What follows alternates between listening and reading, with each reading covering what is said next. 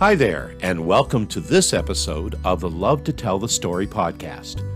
I'm Michael Lowry, pastor of East Congregational United Church of Christ in Concord, New Hampshire. As I'm speaking to you today, not only has the year 2021 given way to the brand new year of 2022, on the Christian calendar, the Christmas season is just about to become the season of Epiphany. Epiphany, a time for celebrating the light that has come into the world in Jesus Christ. That's the subject of today's message, which is entitled Epiphanies, and is based on Isaiah 60, verses 1 through 6, and Matthew chapter 2, verses 1 through 12. And it begins with a story of one of my own times of Epiphany.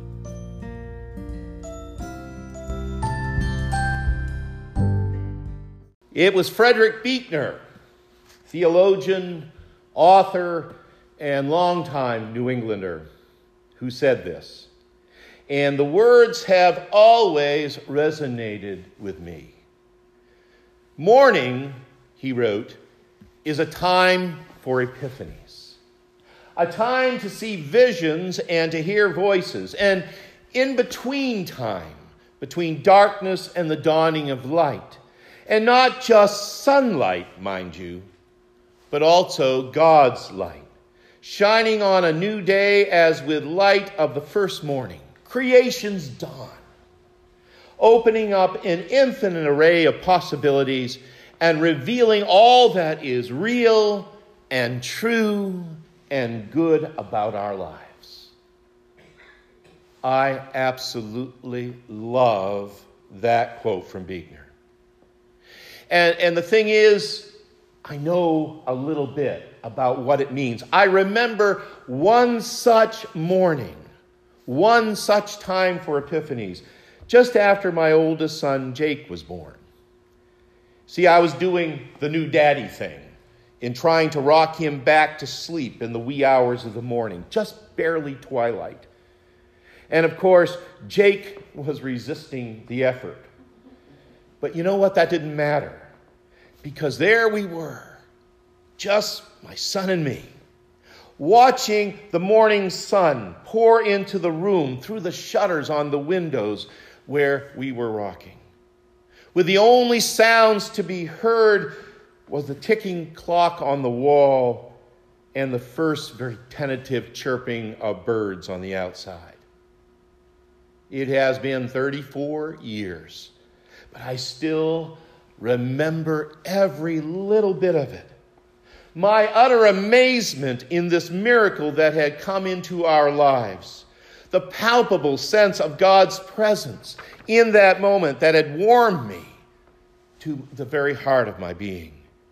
And, and how I was suddenly awakened, both literally and figuratively, to this profoundly good realization that my life had changed forever simply by virtue of this tiny child.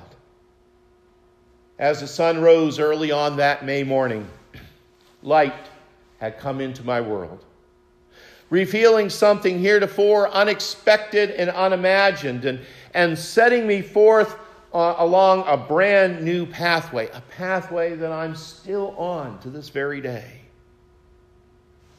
That moment, you see, had truly been an epiphany. Well, it's also light that provides the central image for the day and the season of Epiphany, which begins actually this coming Thursday. On the Christian calendar, the day of Epiphany also is the 12th day of Christmas. And we mark that occasion not with 12 drummers drumming, although that would be kind of fun, but rather we observe it with the light that heralded the Christmas gospel. Yes, in the light of that star that drew three magi across hard desert terrain, following a star that they could pay homage to a child that had been born King of the Jews. But moreover, in a light of God, the light of God that shone forth in Christ a light that has revealed to all of humanity its need for reconciliation with the divine. On Christmas, you see, we tell the story of how a child was born. On Epiphany, we tell the story of how that child changes us and changes the world. Or as John Westerhoff has explained it, on Christmas we celebrate God's coming to us. On Epiphany, we celebrate our going to God. So basically, friends, Epiphany, the day and the experience, comes down to this. We've been given this gift of light in the Christ child. And it's a gift freely given of God that illumines our very lives. But friends, here's the thing it is a gift that elicits a response. And now that Christmas and our time at the manger is past, the question becomes what are we going to do with this gift? Because, friends, the light that has come challenges us to live and to walk in its illumination. It's interesting to note that the prophecy we heard from Isaiah this morning, the one that Kay read to us, that prophecy is of light shining in darkness that shall cover the earth, that thick darkness that covers the people. Historically, and this is very interesting, this, this passage was addressed to the people of Israel, who, after years of exile in Babylon, were just about to return home to the ruins of Jerusalem. You remember, all through Advent, actually, we have alluded to that exile, about God's people being far away from their home and their culture and their faith, and waiting, waiting, and waiting for generations to be able to return home. Well, now it was happening. They were going back to Jerusalem, which was in ruins, but it was home. And as such, it was a strange place where nothing was as they remembered it, or in any way was it ever how it used to be. So the homecoming of God's people was at the very least a mixed blessing, with the prospect of rebuilding their lives pretty much dark and foreboding. But it's precisely into this thick darkness, you see, that light comes. The Lord will arise upon you, says Isaiah, and his glory will appear over you. Nations shall come to your light, and kings to the brightness of your dawn. This is the promise of radiance, friends. It's the kind of illumination that makes the heart thrill and rejoice. It's the kind of light that brings families back together, that restores livelihoods, that re- helps you to regain wealth and life to be returned. This was, very simply but gloriously put, the messianic hope that found its fulfillment in the Christ. And did you notice, by the way, what the very first instruction given to the people is in the face of that kind of radiance? It's the very first line of our reading today. It's what we sang at the first of the service. It's to arise. Arise, shine, for your light has come, and the glory of the Lord has risen upon you. If you want another translation for that, and I can give you one without referencing Scripture, I can tell you what it means. It means get up,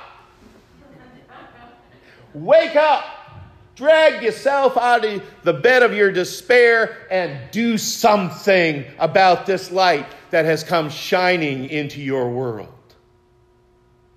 Get up.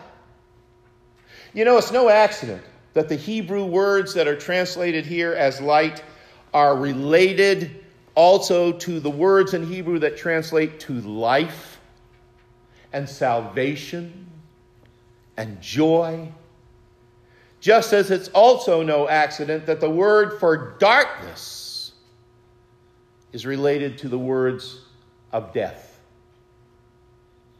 The glory of the Lord, then, represents the light of life, an epiphany given unto God's people Israel and through Christ, a light that shines unto you and to me. But the question is Will we, as we used to sing in Sunday school, rise and shine and give God the glory, glory? It's not just glory, it's glory, glory. That's the challenge before us, friends. Do we walk in the light or are we going to continue to dwell in that deep darkness? It's a valid question, friends, because actually, there are those who prefer the darkness to the light.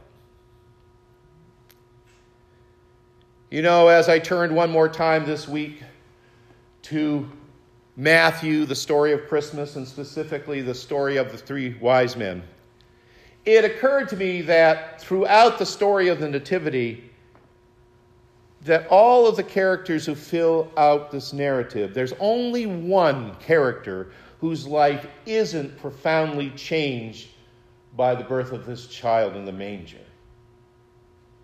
And the one for whom it, nothing changes is Herod. For Mary and Joseph, certainly, and the shepherds abiding in the field on the night of his birth, to others, uh, such as old Simeon and the elderly prophet Anna, who met that holy family at the Temple of Jerusalem that we talked about last Sunday. All of them, and others besides, they were truly illumined by the light of that child. They, perhaps they didn't fully understand. Perhaps they couldn't begin to wrap their mind about what they had experienced, but the light was shining. And they felt it and they experienced it and it changed them. But King Herod, that's a different story. There was no light of the world for him. Just another star in the sky. New, no newborn king, but rather a child that he suspected would be a, an affront to his power and rule.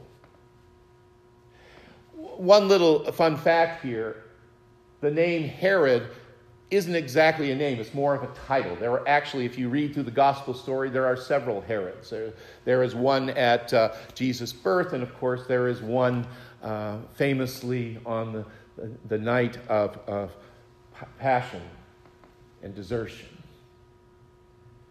But this particular Herod, you see, when he hears of this child, we are told that he is frightened, and all Jerusalem with him. And that's because this Herod could not even begin to conceive that this was royalty of another kind. He could only assume that this new king would be as cruel, as despotic, and as bloodthirsty as himself. And thus, this child was a threat that had to be immediately destroyed.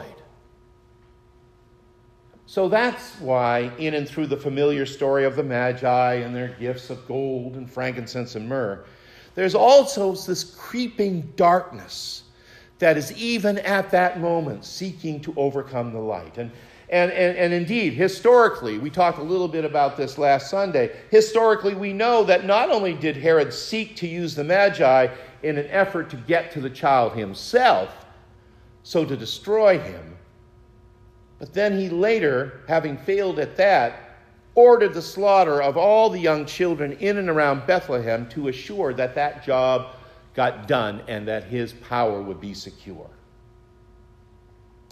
It doesn't work, of course. As Fred Craddock has written, the good news here is that these events are all providentially guided, and that Jesus' life is not only divinely begun, but it is announced with extraordinary signs and is preserved providentially from the threats of a jealous tyrant. By God's grace and intent, you see, Herod does not succeed in the words of John's gospel because the light shines in the darkness and the darkness did not overcome it. But we're left here with the hard knowledge that not only will there always be a threat of darkness in the world, there will always be Herods in the world who prefer to dwell there and want everybody else to as well. Because, friends, make no mistake about this. In every generation, and even now, King Herod lives. There are those in this life who don't get or understand or accept this epiphany of light that God brings into the world. By their words and their actions, they seek to reject it and cast it out. Now, they may well be the so called agents of terror of every stripe, whose extremist view of religion and politics and culture will lead them to heinous and horrific ways of life. Ways of life that they seek to spread to others by their example. But here's the thing it's not just that large a thing. These might simply be the people we know who have become so angry, so embittered over the darkness of the world and darkness that settles over human life that they can't or won't see any light to begin with. They are unable to perceive the profound radical realities of love and grace and forgiveness which the light of Christ reveals as anything other than some sentimental ideal. But this is the nature of this light that has come into the world. This is the light of Jesus Christ, our Lord and Savior, that pierces the darkness. Somewhere in her collection of poetry, the late Ann Weems wrote that Jesus was into life, and into life in such a way that you either had to follow him or resent his efforts to bring change. You see, that's the thing about brilliant light. It illumines all, it, it shows us all, and it will inevitably bring change to everything we know and assume to be true. Light shows things as they are. Light shows things as they can be. Light shows things as they will be by the God of promise and love. The thing is that this light comes into the world in the person of Jesus Christ, who is no less than the light of God's own glory. And because that light has come into the world, it cannot help but change us. Change us as persons, change us as a people, changes us as a church. And so, what comes to us in the midst of such an epiphany is always that question of how we'll respond in the face of what that light reveals. How will we change? Where will we go?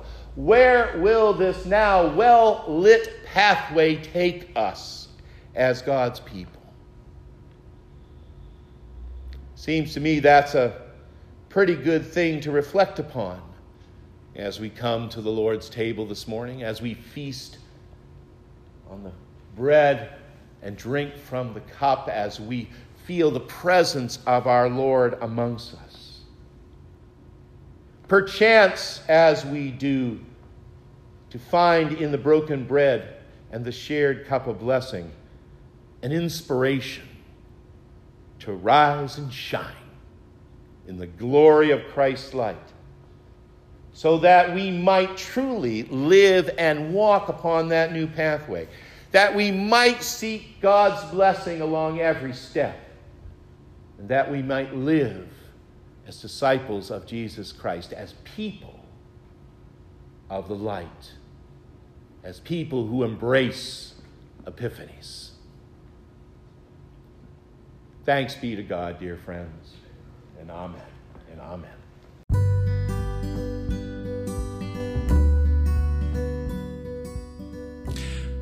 And that's the message entitled Epiphanies. It was recorded during our January 2nd, 2022 service of worship at East Congregational Church in Concord, New Hampshire. And since it is a brand new year, we'd like to take this opportunity to invite you to one of our live in person services of worship in 2022. They happen every Sunday morning at 10 o'clock at the church on 51 Mountain Road in Concord. Or else you can join us for these services live online via Facebook Live on our East Congregational Church Facebook page. Either way, we would love to have you be with us. And with that, we come to the close of this episode of the Love to Tell the Story podcast. I'm Michael Lowry, and I thank you for listening. And until next time, stay safe, be well, Happy New Year, and may God bless you in 2022 with a great day every day. We'll talk to you soon.